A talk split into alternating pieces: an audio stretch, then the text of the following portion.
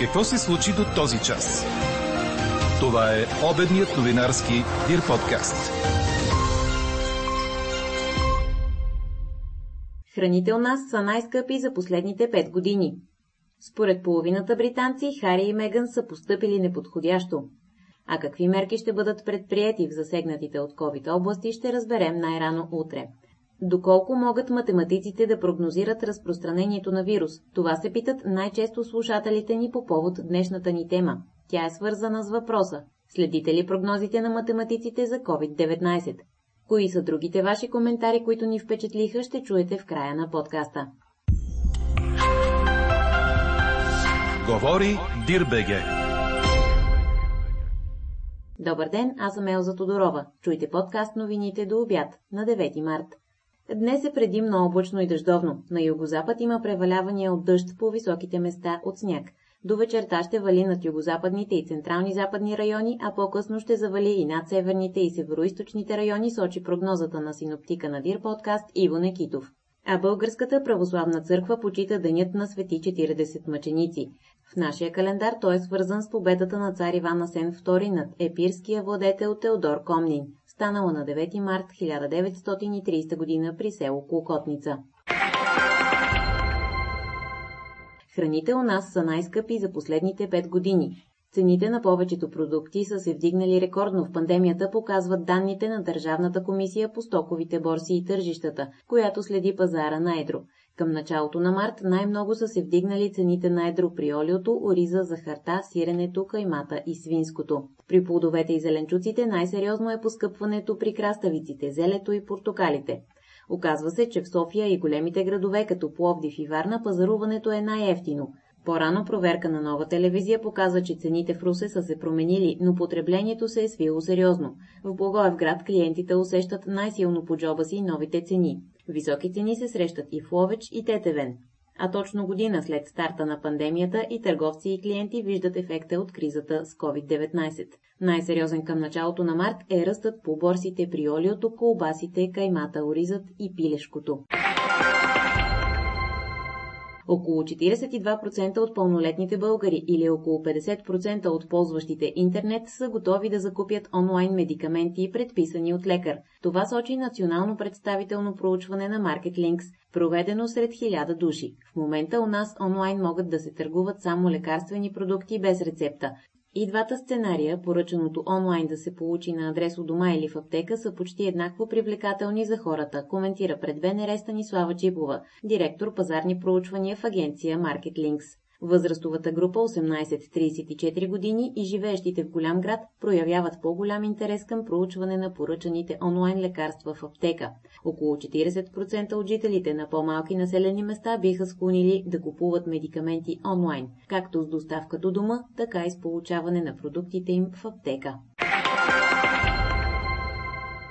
Жители на ромската махала в Бяла Слатина, в която с нощи пиян шофьор прегази умишлено две жени и мъж, който в последствие почина, разказаха подробности за инцидента. Оказа се, че въпросният мъж преди това е празнувал 8 март с приятелка и след употреба на алкохол се е запътил към града, в който живее бившата му съпруга. Заради домашно насилие той имал ограничителна заповед, която обаче пренебрегнал.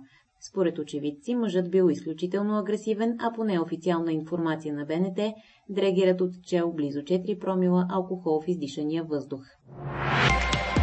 Какво още очакваме да се случи днес? Какви мерки ще бъдат предприяти в областите, в които заболелите от COVID-19 са 300 на 100 000 души? Това се очаква да разберем най-рано утре на заседанието на Министерски съвет или в четвъртък на редовния седмичен брифинг на Националния оперативен штаб. Сред мерките, които се обсъждат за 8-те области с най-висока заболеваемост у нас, са носене на предпазна маска на открито, промяна на крайния час на работа на заведенията, извеждане на учениците в електронна среда на обучение, както и ограничаване на достъпа до фитнеси и молове. Междувременно Сдружението на заведенията в България и Българската асоциация на заведенията определиха като неприемливо каквото и да е затягане на мерките, свързано с заведенията.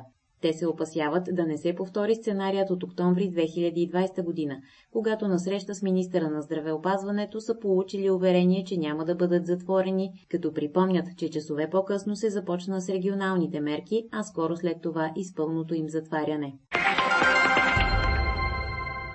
Земетресение с магнитуд 4 по Рихтер е станало днес в източния турски окръг Бингьол. Трусът е регистриран в 10.20 часа българско време. Огнището е било на дълбочина 7,30 км под земната повърхност. Земетресението е предизвикало за кратко паника сред местното население. Четете още в Дирбеге. Президентът на Славия Венцеслав Стефанов е обект на разследване за расизъм от няколко институции, съобщава Корнер. Внимание на изказванията на Стефанов са обърнали Българският футболен съюз, Комисията за защита от дискриминация, както и Международната асоциация за борба с расизма и Европейската футболна централа УЕФА. Повод за разследването са някои изказвания на Стефанов след мачове, в които той е използвал думи като негър, негри, бежанци, взимаме ги от джунглите и още подобни дискриминиращи изрази. Разследването е започнало след получен сигнал в БФС от страна на Международната асоциация за борба с расизма, като на този етап именно Родната централа е ръководният орган, който трябва сам да проведе първоначалното разследване. Парадоксът в случая е, че самият Стефанов е член на изпълкома на БФС. На този етап има няколко възможни сценария, като най-лекият изглежда Венци Стефанов да отнесе глоба от 37 500 лева, каквато е заложена в правилника Народната централа за расизъм. Чухте обедния новинарски Дир подкаст. Подробно по темите в подкаста четете в Дирбеге. Какво ни впечатли преди малко? Почти половината от британците считат, че принц Хари и неговата съпруга Меган Маркъл са поступили неподходящо, давайки скандалното интервю на американската телевизионна водеща Опра Уинфри, сочи социологическо проучване. 47 на 100 от запитаните са изразили мнение, че подобно интервю е неуместно. Противоположно мнение са изказали едва 12% от анкетираните. А какво ще кажете за това? Да следиш прогнозата на математиците за COVID-19 е като да следиш прогнозата за времето. Вярна е до момента, в който излезе. Всяка една стотна след това е неточна. Изключително много неточности има в такава прогноза и освен това не се знаят фалшиво положителните, нито се знае колко са загинали от COVID-19, а не с COVID, споделя наш анонимен слушател. Друг казва, че не следи прогнозите на математиците, защото тези на врачките от женския пазар в София били по-точни а трети пък ги защитава, че математиците са били прави всеки път в прогнозите си до сега. Четем и следната шега. И без да ги следя, знам, че днес ще вали дъжд, а по високите места – сняг.